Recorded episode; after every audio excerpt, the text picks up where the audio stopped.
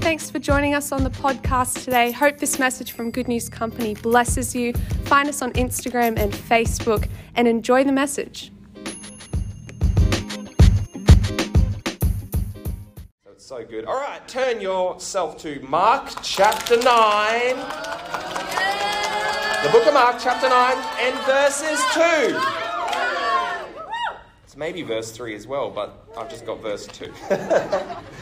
I like that. Let me just turn my brightness up here so my eyes can see it. Mark chapter 9, verse 2. It's on the screen. It says, After six days, Jesus, come on, this series is about Jesus. Jesus took Peter, James, and John with him and led them up a high mountain where they were all alone. There he was transfigured before them. Uh, his, art, his clothes became dazzling white whiter than anyone in the world could bleach them.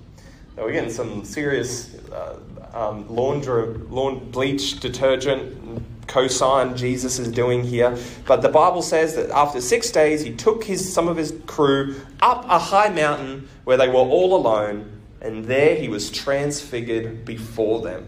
Uh, what a crazy scene right now. Who's heard of this story before? Many of you. Jesus takes some disciples up a high mountain, and at the top, they see him doing something that they've never seen Jesus do before, and he almost gets this supernatural glow upon him, and he is transfigured. His clothes begin to shine like the sun.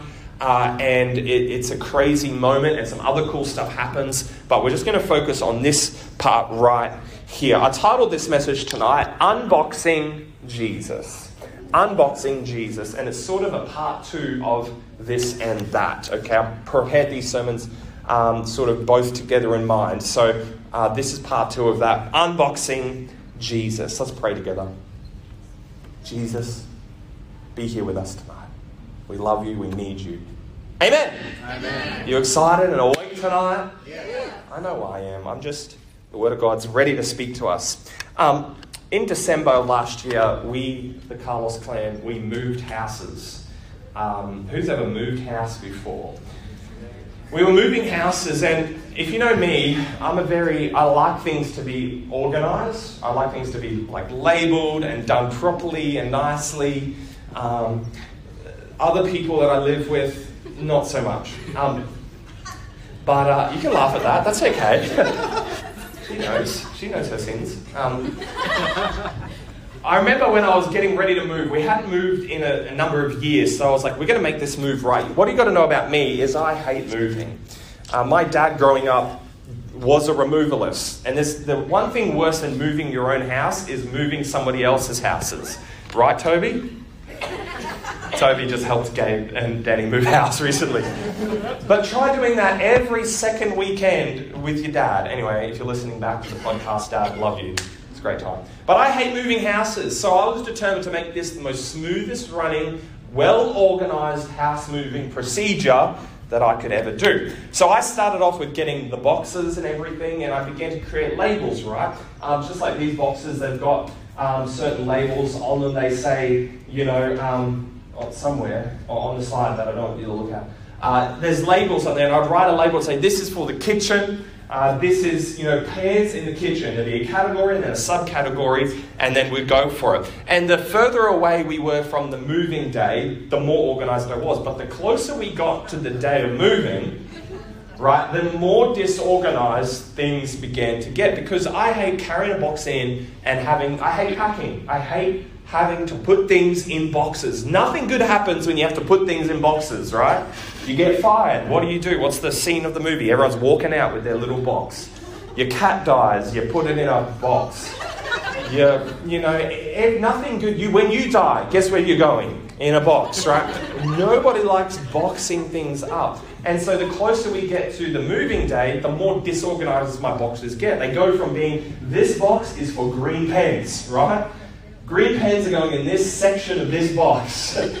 and uh, but then the closer I get, there's a one box and there's a frying pan, there's clothes, there's stationery, right? There is uh, toys and uh, cups, and everything's just going all in one box because you just like got to get everything and grab that, grab that. So it started off really good, but I hate packing and I hate boxing things up. But it ended up just going all things in one. When we got married, um, I moved out of mum and dad's house, and I everything I owned, bar like one or two pieces of furniture, everything I owned just fitted in one big box. Probably like size of two of these, or three of these together. It was like one box. That's everything I owned: clothes. Um, what else did I own? Like nothing.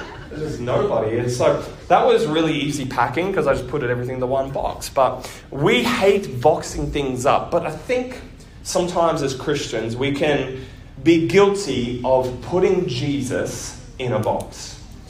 Of putting some constrictions and some barriers around Jesus. And as Christians, it's too common for us to actually box Jesus up. In this passage we're looking at in Mark chapter 9, um, we see Peter, James, and John. They knew Jesus, right? They'd spent some time, they'd spent nine chapters with Jesus so far, but they were about to encounter Jesus in a way that they had never encountered him before.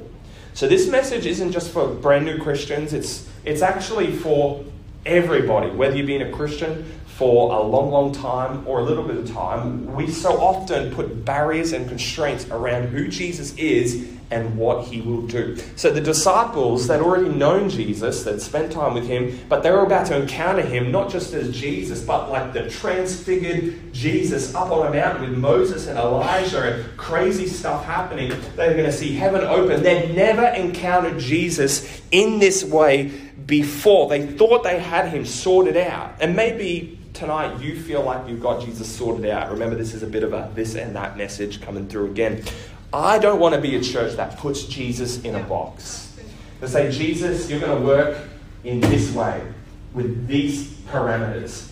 And uh, I'm going to leave you in that box until I need you. Then I'm going to take you out of that box to use you. I don't want to do that. Uh, I don't want to subconsciously, we don't purposely do that.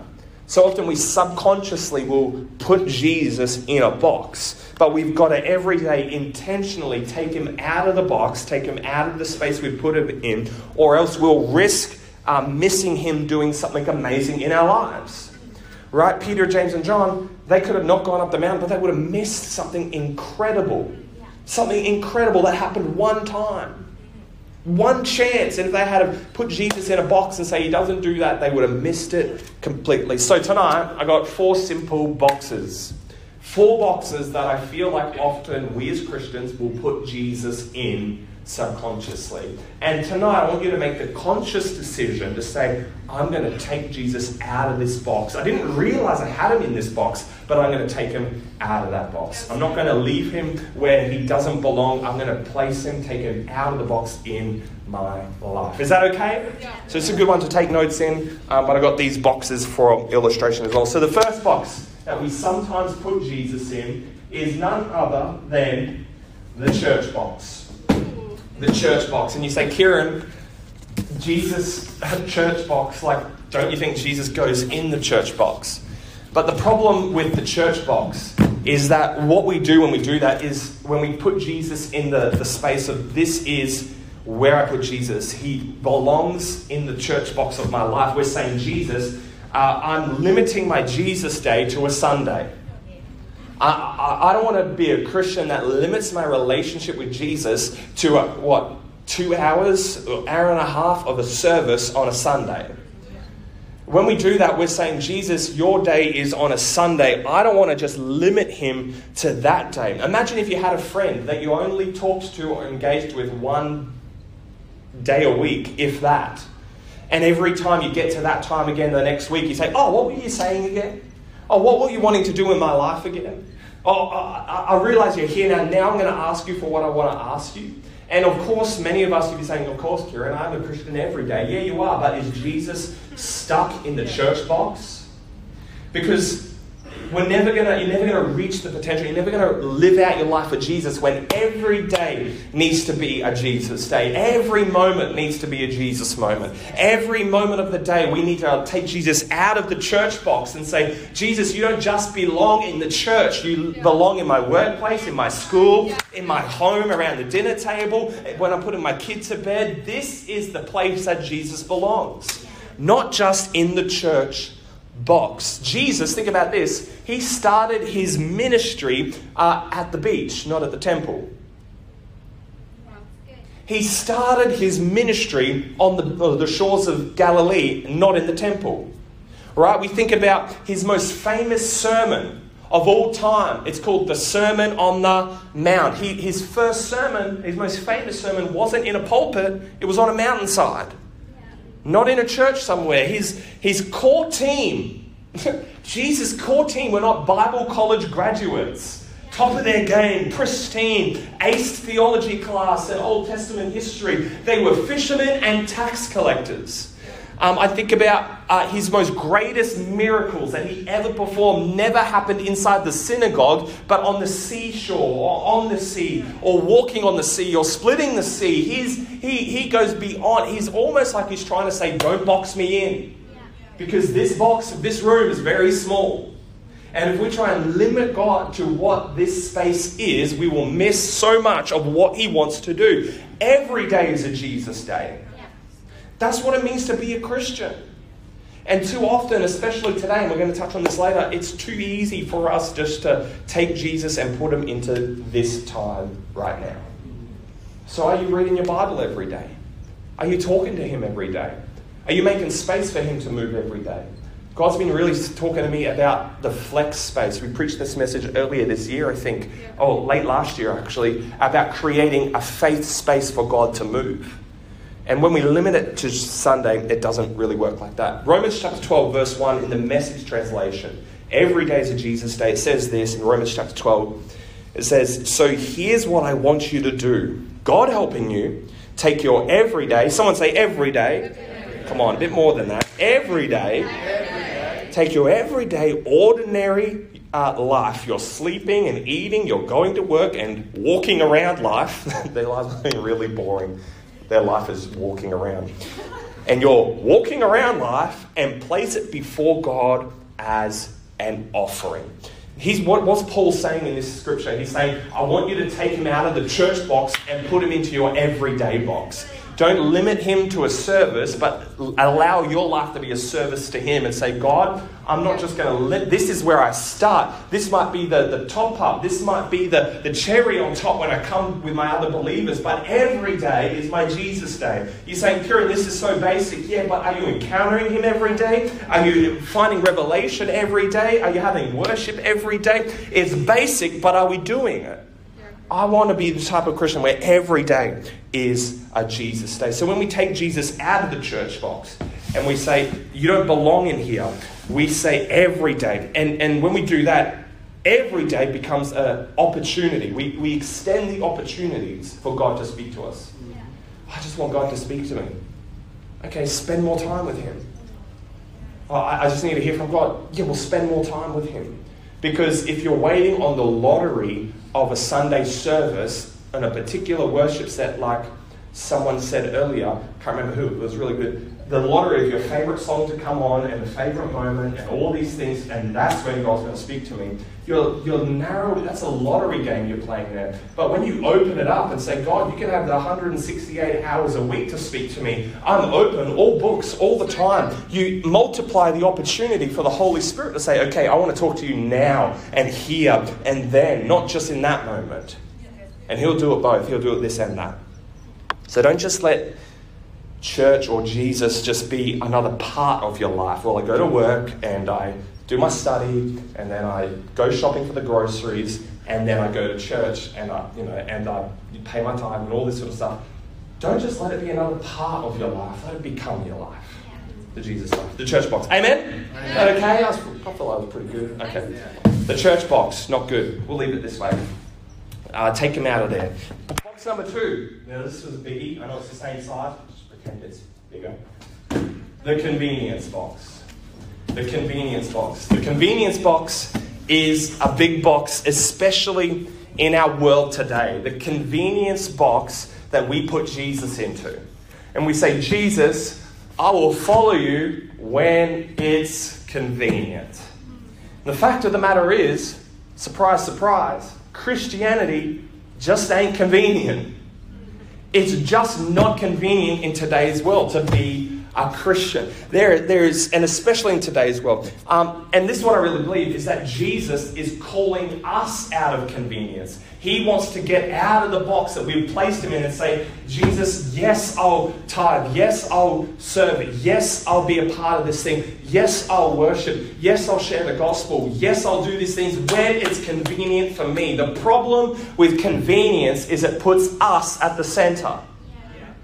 It puts us, convenience says, I will serve you, I will do this when it works for me. And that's what that's that puts us at the center. When Jesus showed it in the universe that he created, he said, I'm going to put the sun in the center of the solar system, and everything else is going to rotate around me. Jesus is the Son of God and He is the center of our lives. So we, He doesn't bend to our schedule, He doesn't bend to our convictions and our theology. No, we change our convictions, we change our theology, we change our belief to center around Him. Not Him, not the communions, Him over here. We want to be Christians that don't say, God, yeah, I'll serve you when it's nice, when it's easy for me. I want to put Jesus at the center and let him free from our convenience box. It is convenient, inconvenient to be planted in a local church. It just is. It's inconvenient to tithe. It's in, come on, can we be honest here? It's inconvenient. It's inconvenient to serve and especially how some of you guys serve. It's inconvenient. But I want to tell you, that's where growth happens. That's where the miracle happens. It's inconvenient to be part of a life group, but that's where the power happens. You know, uh, this story here, we see Jesus, he's got his three disciples, and what he actually does is he invites them into inconvenience. And he does it all the time with his disciples. Jesus would have been a very hard leader to follow because he just didn't make it easy. He just didn't make it easy for people to follow him. We were talking about this this week. It's like Jesus just makes it really hard. If I was Jesus's marketing manager, or if I was his, you know, PR man, or if I was his um, publicist, I'd be saying, Jesus, can we make some, can we have a meeting? can we make some changes to some of the, the promotional material you're putting out? Because you're making it really hard. You know the message, the one you preached a few weeks about, uh, few weeks ago about um, oh, what was it? Uh, eating your flesh and drinking your blood. And then I know you weren't talking. You were talking about symbolism of communion and that sort of thing. But you didn't tell them that. You just you just told them a really hard teaching, and then lots of people left. I think we should try and gather more people together. And to do that, maybe you should, you know, make it more convenient for people. Jesus just didn't make it convenient for his disciples. It's inconvenient to, to, to feed a crowd when you have no food. Ever tried doing that? It's inconvenient to do uh, to follow Jesus. Uh, it would have been inconvenient for Peter and Andrew to leave his father's established um, business in order to follow Jesus. And Jesus, all the time, like in our text here, he, he's uh, asking his disciples to follow him up a high mountain. Now, I don't know if you've ever been climbing, but if there's if you're walking somewhere and you see a mountain and you if there's a way around it, the convenient way is just to go around it.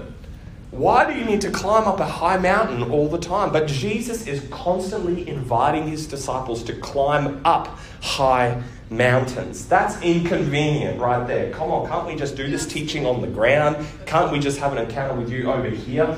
But look at this particular story, this transfiguration that we look at. Matthew has a version of it in his um, in his gospel. Let's just read it in the book of Matthew, chapter 17.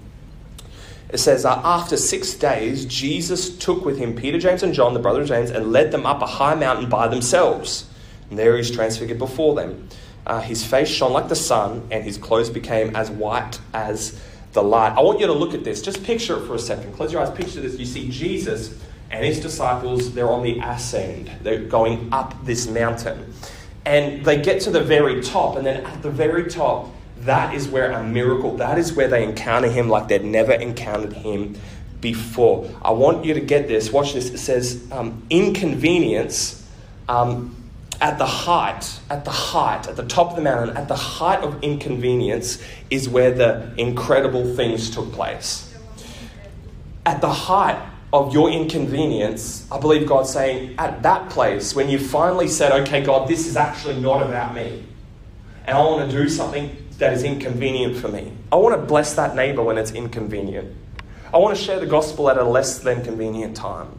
I, I, I, want to do this thing even if it's inconvenient. And it's at the heart of inconvenience that the most incredible things take place. So, tonight, for your life, whatever it is, never ignore Jesus when he's trying to take you somewhere that he never normally takes you. Never, never, never ignore him. And you say, well, Jesus, you don't normally take me up high mountains. So that's probably not you. Don't ignore Jesus when he's prompting you to do something that you don't normally do, because it's in that place. If you if you if you um, reject that, you say, "Man, uh, that's inconvenient for me. You wouldn't normally ask me to do this." Jesus would always ask them to do things that they wouldn't normally do, and it's in that place that the most amazing things. He wants to um, show himself to you, to reveal himself to you in brand new ways, and that often happens when we go places that He doesn't normally take us. And I want to be the type of Christian that says, God, wherever you want to go, whatever you want to do, I'm not going to let the inconvenience stop me. In fact, I'm going to lean into it.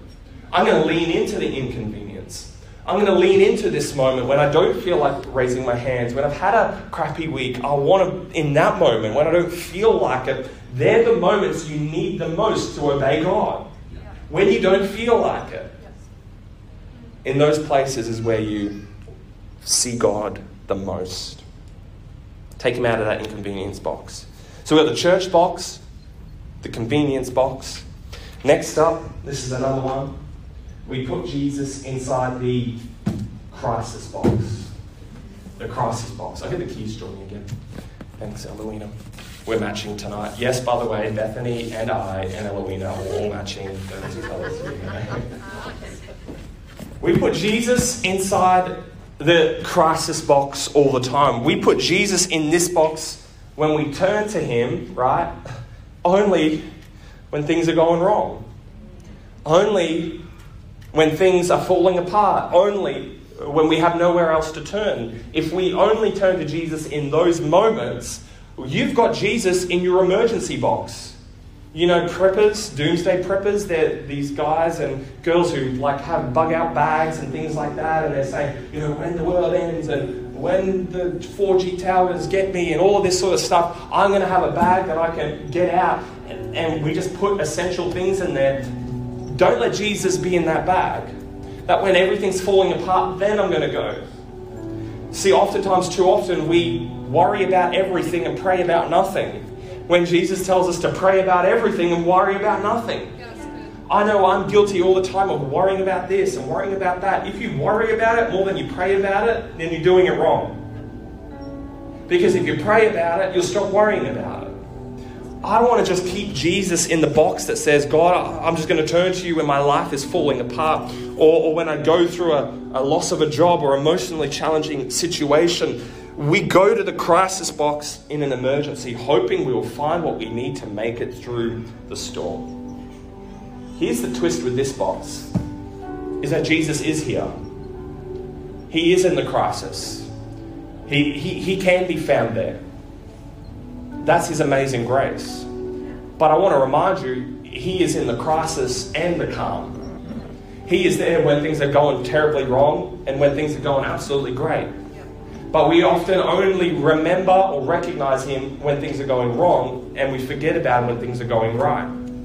Psalm 23 puts it like this uh, You're with me um, by the, the still waters, the green pastures and the still waters. That's nice.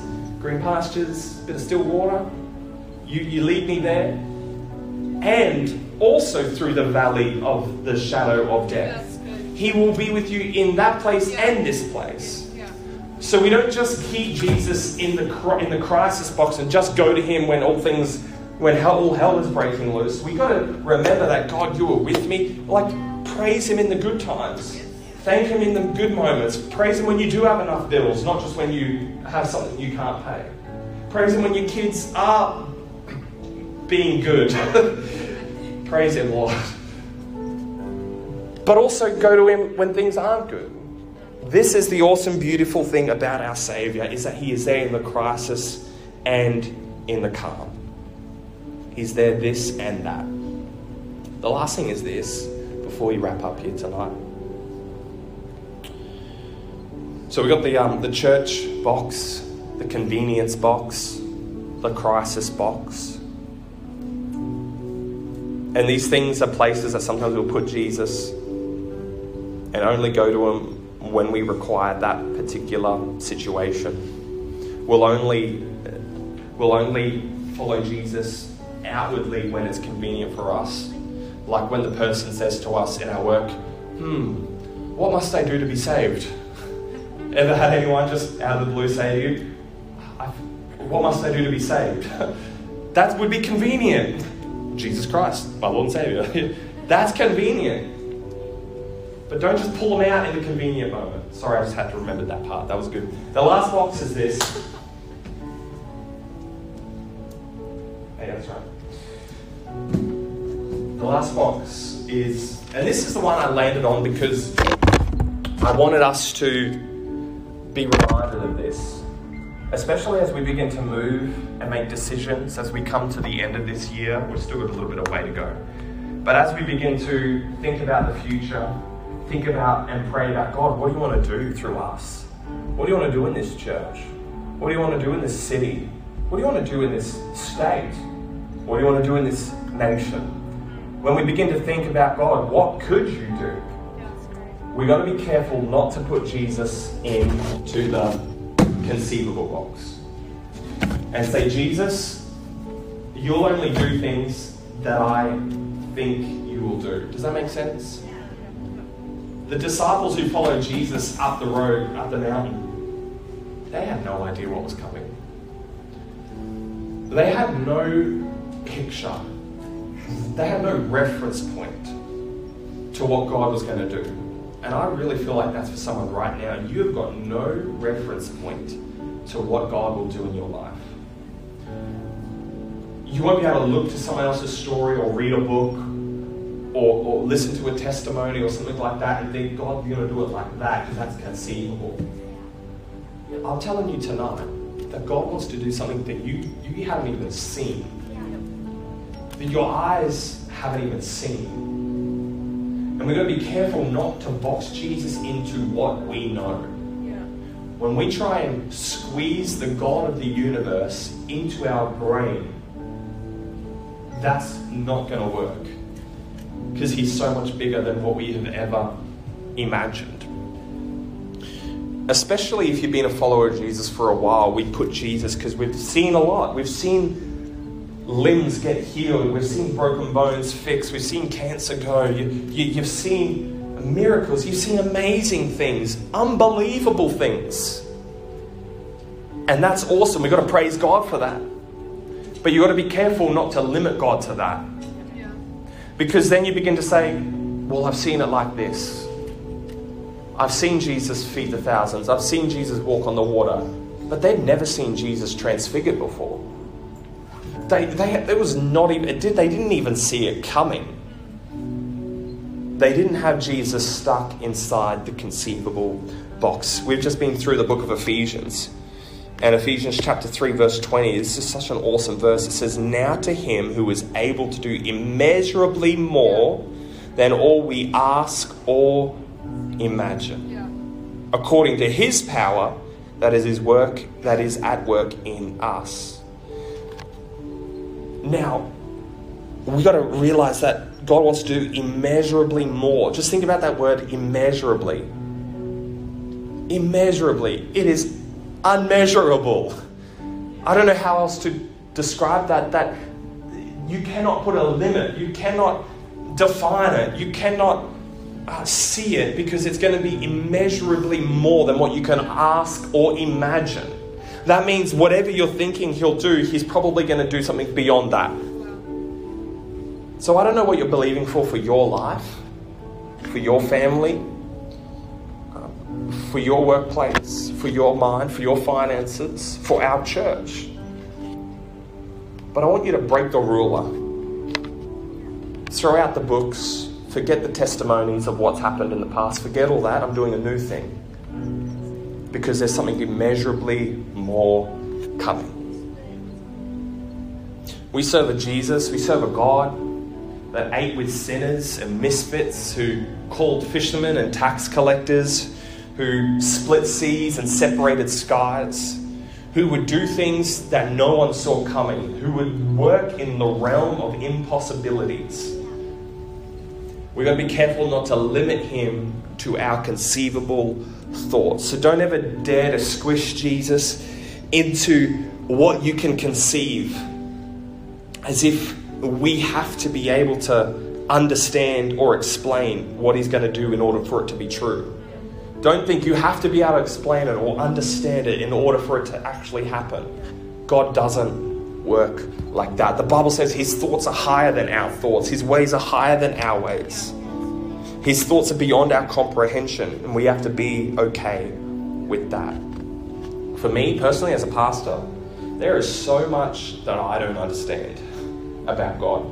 There is so much I don't understand about what He wants to do and what He does do and how He works. But I don't want to presume I do. You'll notice our carpet is pretty shocking. Maybe one year we'll we'll do like a let's buy a new carpet together. But you'll notice in some spots the string is coming up out of the carpet.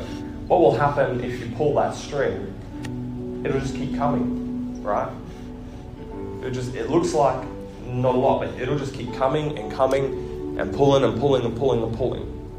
And I feel like that was a picture to say, you just keep leaning into me. You just keep drawing from me. You think it's going to run out soon, you're going to get to the wall, but then I'm going to double back and I'm going to turn back this way, and you're going to get to that wall. Is this it? And you, the more you pull, the more God will do.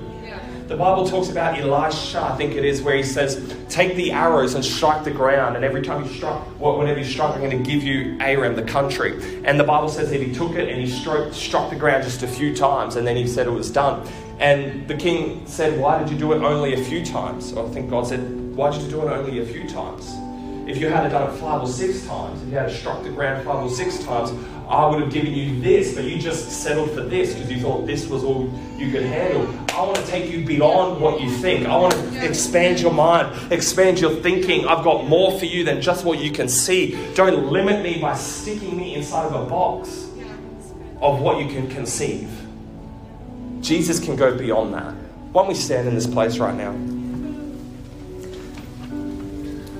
I don't know, maybe you've subconsciously put Jesus into one of these boxes at some point. Maybe your relationship with, with Him is limited to just a Sunday service or a moment, a week with Him. I want to encourage you to take Him out of that box. Destroy it, burn it, crush it. Maybe you're sort of at a place where you follow Jesus, but just because it's convenient, because your friends are here right? Maybe there's someone at church that you sort of like, you know, maybe young people, but someone at church you like, so it's convenient for you to be at church, right? To, you know, hang out with this person. Jesus, God, church, it's convenient for you at this time in my life. Maybe that's not for everyone. or no one. I don't know anything. uh, that makes it sound like I do. I don't. I just know young people. Anyway, um, maybe it's convenient for you. I want your relationship with Him to go beyond convenience. And when things get hard, because it is, and it will out there, it's getting crazy out there, guys. I want to take Jesus out of that convenience box. Maybe he is, you're in crisis mode and you're just, you're here because life's just falling apart. And that's awesome. And God will honor that and He'll rescue you and He'll be there in the crisis. But don't forget, He's there in the calm as well. And this one is for everyone. Take God out of what you think, yeah. imagine, what you've seen before, what you've heard before because He wants to go beyond all of that. With every eye closed in here, I'm just going to take a moment here. Maybe the Holy Spirit's highlighting one of these boxes to you and saying, Jesus is whispering in your ear, hey, can you get me out? Get me, get me out of here. Come on, it's squishy in here. It's too small in here. I'm bigger than this. I've got more for you than this. I've got other things to show you. I've got other things to do with you. I am here in the crisis, but come on, I've got something for you in the calm too. Believe for bigger things. Don't stick me in the convenience box or the conceivable box. I've got something more for you. Maybe the Holy Spirit's knocking on your heart right now. In this moment, I want you to just, in your mind, visualize whatever box. Maybe you've got a few boxes up in your house. That's okay. But I want you to visualize getting that Stanley knife, ripping it open, pulling that box out, destroying it, and saying, Jesus, I want you everywhere, at all times, in all situations. I don't know what box it is. But all of us, at some point or another, we accidentally, you know, that thing in your house, be like, oh, I'll just put this over here in this box. Maybe you've accidentally done that, not meaning to. Come on, tonight's your night to take Jesus out of the box. Unbox him. Father God, I pray over every person right now whose heart is turned towards this message. Maybe you've highlighted something to them. Father God, I pray right now you would show them where they have pushed you, maybe accidentally. Right now, God, I thank you. You want to do more than we ask, think, or imagine, immeasurably more. For each person here, I just pray you expand our thinking, expand our faith, expand our horizon, God, that we might see more, that we might believe for more, that we might not be limited by things we've seen in the past, but allow us to see you clearly and see you closely. We take you out of the box tonight and ask that you would do a miracle in our life and in our church. In Jesus' name, amen.